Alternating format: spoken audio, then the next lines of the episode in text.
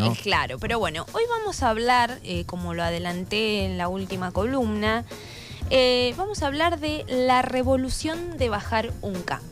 Este título está inspirado en una nota, inspirado en la forma sutil de decir, se lo choreé a la revista Anfibia, eh, que sacó una nota con ese título. eh, y eh, hablaba ¿no? de eh, un poco esta rebeldía desaceleracionista eh, que está mm, empezando a aparecer en algunos sectores y eh, tiene un nombre, esta rebeldía se llama el movimiento Slow, que está conformado por personas que en su trabajo, en el ejercicio, en la alimentación, eh, en el sexo, en la medicina, en la educación, en el diseño, en la moda y en casi cualquier práctica de la vida están intentando hacer lo impensable, que es reivindicar la lentitud. Bien. ¿Cómo aparece esta nota? Nosotros ya habíamos hablado con la licenciada Eliana Destré de el estrés, justamente, ¿no? De vivir acelerados. Bien, ahora vamos a hablar un poco de esto. Yo la verdad es que eh, hace mucho tiempo que tenía ganas de hablar con Maru, que es una amiga de Bordenave, pero esta mm, columna va a estar eh, inspirada en Madevigna, va a estar dividida en dos partes. Hoy vamos a hacer una introducción a la revolución de bajar un cambio y el próximo encuentro voy a estar hablando con Maru, que es mi amiga, con la que eh, hace rato tengo, mi, mi- mi amiga, digo, yo soy mi nueva amiga que me dice en Bordenave, con la que hace rato tengo ganas de hacer algo en la columna y era como, ¿y qué? ¿Cómo podemos encarar con Maru? Entonces le cuento un poco mi idea a Maru, porque Maru a mí me parece una inspiración para esto, para ver cómo se puede pasar de vivir a los este a las corridas en Florencio Varela a eh, venir a vivir a Portanave. Ah, fue un cambio importante. Tranqui, De. Buenos Aires a Bordenave. Así Sí. que está bueno el testimonio, me gusta. Entonces, cuando le cuento a Maru cuál era mi idea, me dice, mira, te voy a recomendar un podcast eh, donde entrevistan a un señor que se llama Carl Honoré, que escribió un libro que se llama Elogio de la lentitud en el año 2004, que bueno, ella lo leyó y le gustó mucho.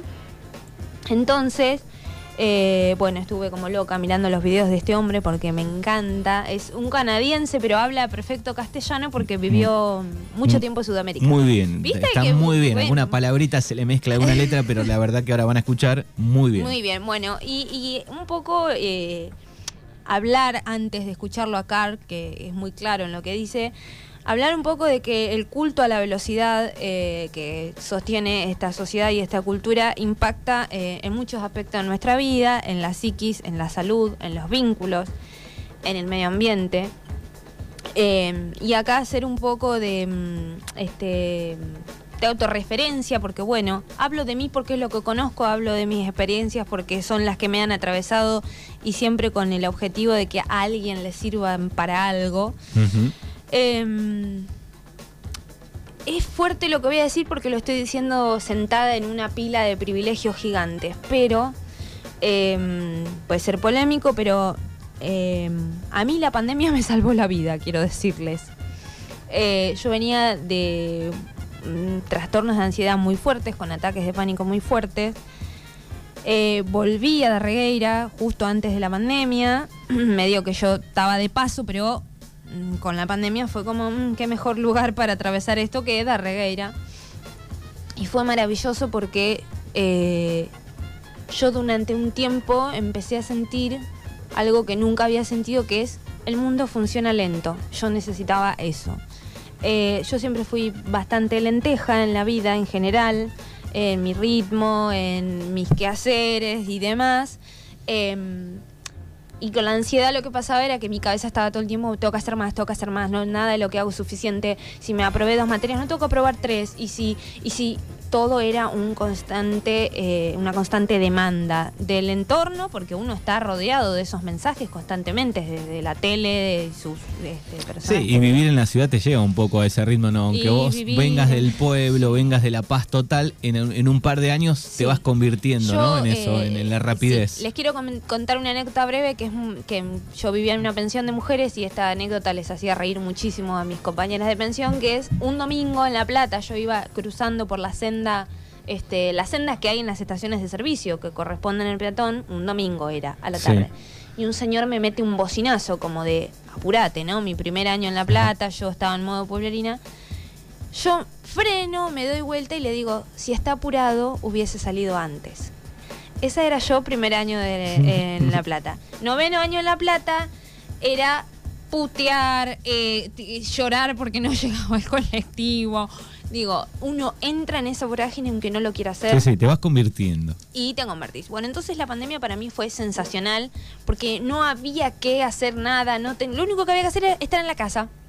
O sea, estar en la casa, eh, no ver... y- y para mí eso, esa como hasta obligación de todos bajar un cambio, de no se puede hacer nada, a mí eh, me resultó sanadora. Obviamente, insisto, hablo desde un montón de privilegios, mi madre no perdió el trabajo, nadie se enfermó, digo, o sea, puedo decir esto por... eh, Es como que si analizás ese, ese tiempo de pandemia donde mucho estuvo parado, digo, bueno, hay gente que, que se le complicó lo económico, otros que mitad, más o menos, pero le sirvió también para bajar un cambio y volvió a hacer las cosas que hacía antes, que las había dejado perdidas o que estaban este, pospuestas. Digo, hay de, hay de todo en ese combo analizando lo que pasó, por lo menos en el primer año ¿no? de la Sí, pandemia. Sí, y, y con la vuelta a la normalidad, entre comillas, si es que existe tal cosa, entramos otra vez todos este, en, el, en la velocidad al palo, ¿no? Bueno, hacer, hacer, hacer, hacer. Entonces, les quiero compartir algunas partes de esta charla que da Car Honoré, que está en YouTube. Es una de esas charlas de... mm,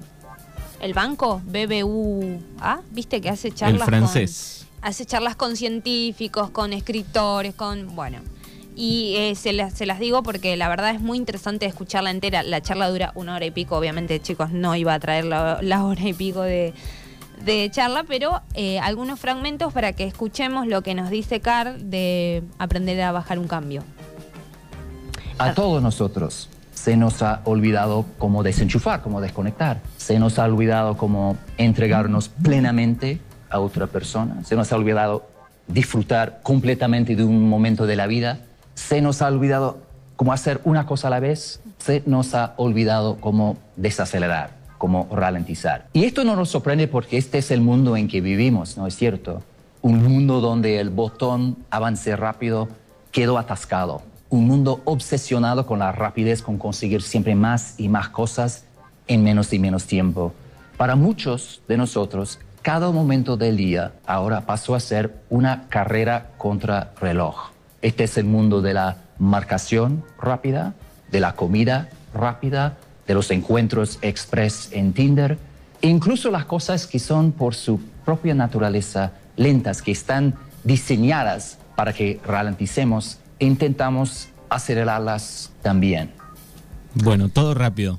Sí, eh, hay. eh, Carl sigue contando una anécdota después de esto de, de intentar acelerar las cosas que por su naturaleza deberían ser lentas. Cuenta que él vive en Londres y que hace un tiempo pasó por un gimnasio que está cerca de la casa y vio que eh, había eh, de noche unos cursos de fast yoga, o sea, yoga rápida, yoga rápida, chicos, o sea, yoga justamente.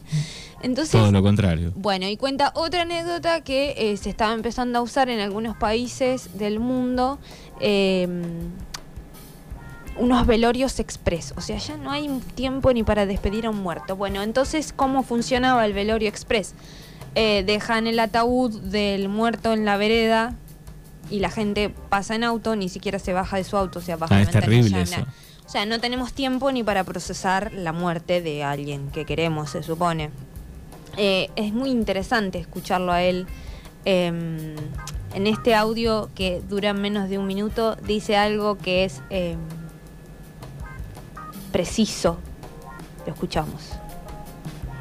Hoy por hoy estamos tan atrapados en la enloquecida rutina diaria, estamos tan marinados en esta cultura de la velocidad y la- de la prisa, que con mucha frecuencia perdemos de vista el enorme daño que nos está ocasionando toda esta prisa, estimulación, multitasking, distracción, impaciencia, velocidad en todos los aspectos de nuestras vidas. El daño que le hace a nuestra salud y a nuestra dieta, a nuestras relaciones afectivas, familias, comunidades, escuelas, y también el daño que le hace a nuestra capacidad de trabajar, de innovar, de crear, de, de pensar, de reflexionar. Estamos corriendo por la vida en lugar de vivirla. Al ángulo. Claro. Corriendo por la vida en lugar de vivirla. Y vos cuando lo escuchás a él te das cuenta, ¿no? Te empezás a registrar vos mismo. ¿Cuántas cosas estás eh, esto del multitasking para los millennials se ha vuelto algo hipernatural. O sea, estoy con el celular contestando un WhatsApp, pero estoy mirando una serie, pero estoy viendo si el gato me pidió entrar. Pero digo, estamos todo el día con la cabeza en múltiples eh, funciones, digamos. Estás con un amigo tomando un mate, pero también te fijaste si te escribió alguien en el WhatsApp de algo del sí, trabajo. Sí, y cuanto más joven, más con naturalidad lo hacen, digamos, ¿no? Que vos, vos prestás atención de afuera un poco y sí, bueno, todas esas cosas a la vez, ¿no? Y es tremendo. Carl explica lo peligroso que es siempre estar con un pensamiento rápido, ¿no? Él dice que eh, el desafío de este movimiento slow, del movimiento lento, de esta filosofía, es saber cuándo es rápido y saber cuándo es lento, ¿no? Hay cosas para las que uno necesita claramente rapidez, ¿no? Voy manejando, tengo que reaccionar porque pasa algo. Eh, él dice que es muy aficionado a hacer deportes donde la velocidad es algo que tiene que estar eh, presente, pero después hay cosas en las que no podemos eh, parar. O sea, y tenemos que parar. Cuenta la anécdota que es muy graciosa de eh, una pareja que llega a juicio para divorciarse y el juez dice, bueno, ¿qué pasó? Bueno, y el tipo le dice, nos casamos muy jóvenes, pasaron muchas cosas, pero el detonante de que esta pareja no daba para más fue que un día estábamos haciendo el amor y yo cierro por unos segundos los ojos y cuando los abro, mi esposa estaba leyendo un mail del trabajo en el iPhone. Claro. Eh, no podemos tener relaciones sexuales plenamente porque... Para que, para que chequeo el mail. Para que chequeo. Eh, y ahí Carla hace el chiste, ¿no? De bueno, este hombre va a tener que trabajar su desempeño sexual claramente, pero además empezar a cuestionarnos qué nos está pasando. Eh, el movimiento slow se aplica a todo. Empezó siendo como una protesta contra la comida rápida, ¿no? Como, como esto de pasar, comer rápido, parado, como no, necesitamos comer despacio. Claro, bueno, sobre todo ese es muy importante porque acarrea problemas de salud. ¿no? Eh, la alimentación rápida. Todos acarrean problemas sí, de sí, salud. pero el de la vivir, alimentación. al, vivir al palo te desencadena trastornos de ansiedad, te desencadena infartos, te desencadena picos de estrés. Eh, entonces, eh, creo que en este audio que vamos a escuchar, puedo estar equivocándome, creo que Carr cuenta un poquito cómo él se dio cuenta que vivía al palo. Y con mucha frecuencia, cuando quedamos atascados en fast forward, en avance rápido, se nos hace necesario un, un shock, ¿no? Un, una llamada de atención, algo que nos haga ser conscientes de que hemos perdido el, la capacidad de, fre de, frenarnos, ¿no? de pisar el freno, y que, que, esto nos está haciendo daño. Y para mucha gente esta llamada de atención llega en forma de enfermedad. Un día el cuerpo dice, no aguanto más este ritmo. Te toca, no sé, un infarto, un burnout, o no te puedes levantar de la cama un día. O quizás una, una relación romántica se hace humo porque nunca tuviste tiempo ni tranquilidad para estar con la otra persona, para, para escucharla, para apagar tu celular en la cama. Mi llamada de atención llegó cuando empecé a leerle cuentos a mi hijo. En aquella época yo era incapaz de bajar un cambio, de, de desacelerar. Entonces entraba su dormitorio al final del día, me sentaba en su cama con un pie en el suelo y le hacía una lectura dinámica de Blancanieves, saltándome renglones, párrafos, páginas enteras. De hecho, me volví experto en una técnica que yo llamaba el cómo saltar páginas múltiples, ¿no? No sé si les suena, pero, pero, nunca funciona, ¿verdad? Porque estos chicos conocen los textos de memoria. Entonces mi hijo siempre me pillaba, me decía, che, papá, porque hay solo tres enanitos en el cuento esta noche. ¿Qué, ¿Qué le pasó al gruñón?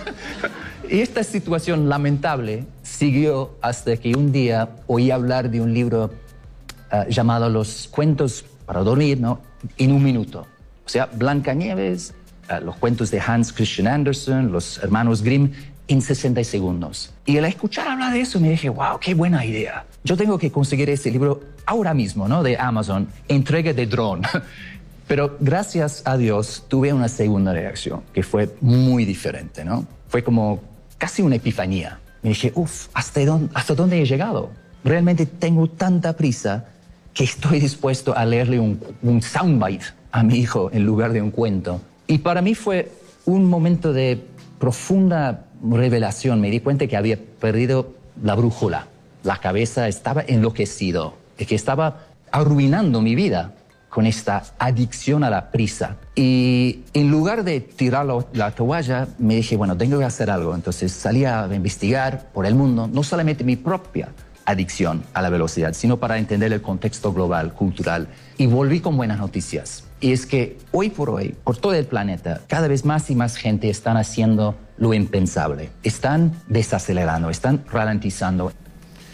Bueno, en primera persona, claro, cuenta y, pudo como salir un poco de eso, ¿no? Es interesante, eh, o sea, bendecido Car que no llegó al infarto, que no llegó, porque digo, ¿cuántos, eh, ¿cuántas personas conocemos, ¿no? Que llegan a un colapso de salud por el estrés, por andar al palo todo el día.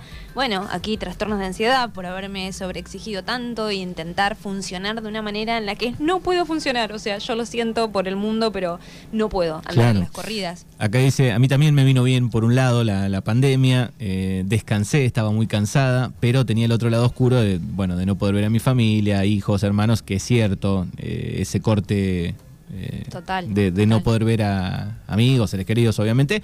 Pero bueno, a mucha gente le, hizo este, un clic. El tema es si después logró seguir con esa paz. El tema es ese, que cuesta sostener después cuando todos entran en la vorágine, porque vos ves que están todos otra vez en la vorágine, y el trabajo, y los chicos al fútbol, y el chico inglés, y... De todas maneras...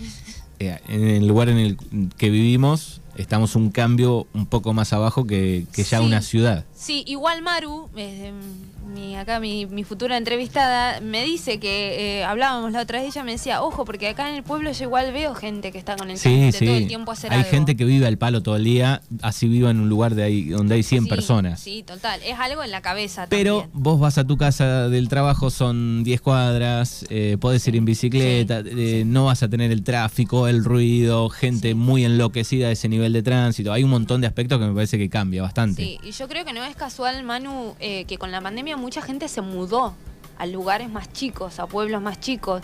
Tengo varias personas en Instagram, eh, bueno, una directora de cine que vivía en Capital al Palo, se fue como una pseudo vacaciones al monte, a San Luis, y se quedó ahí, porque se dio cuenta que la vida que estaba llevando no estaba buena. Y yo creo que es empezar a cuestionarnos un poco si somos felices y bueno, ahora después, más adelante, Carlos nos va a dar los indicios pero eh, de, de cómo saber si estamos viviendo al palo, pero eh, algo muy interesante eh, que dice Car en este, en este próximo audio y que quiero que lo escuchen atentamente. Estar muy ocupado, muy distraído, termina siendo casi como un instrumento de negación. Es una manera de evitar las grandes preguntas o los problemas más profundos.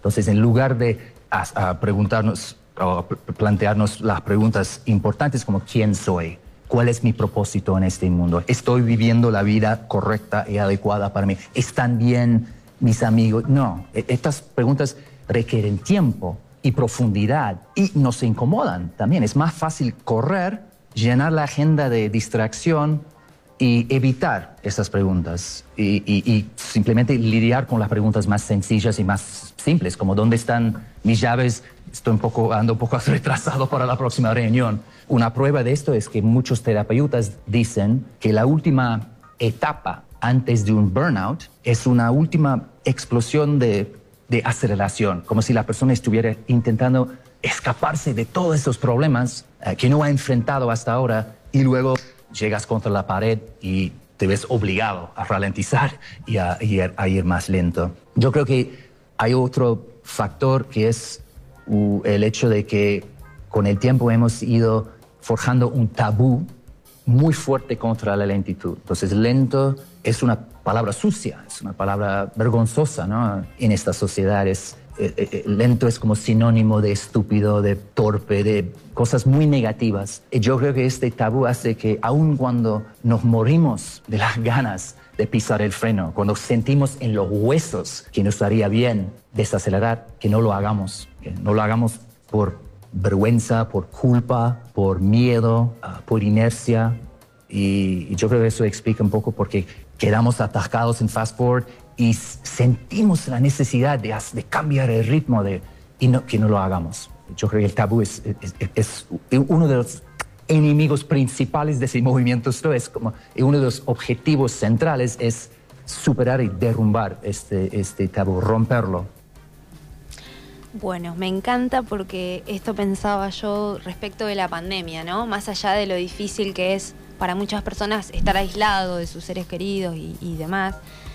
Yo creo que a mucha gente lo que le pesaba era tener que estar sola consigo mismo tanto tiempo. Porque Hola, acá estoy.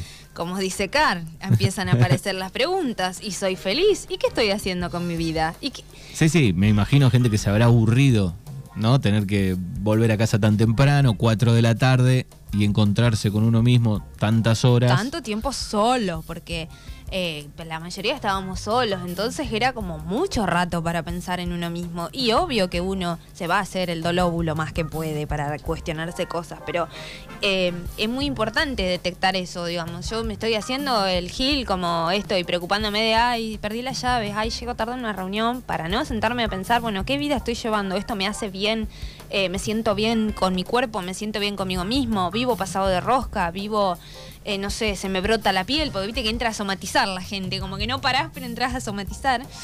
Y sobre el tabú, eh, en esa cultura occidental, en Argentina sobre todo, cuando vos sos lento, eh, porque me han pasado cargar con ese estigma, sos vago. No, tengo tiempos diferentes, nada más.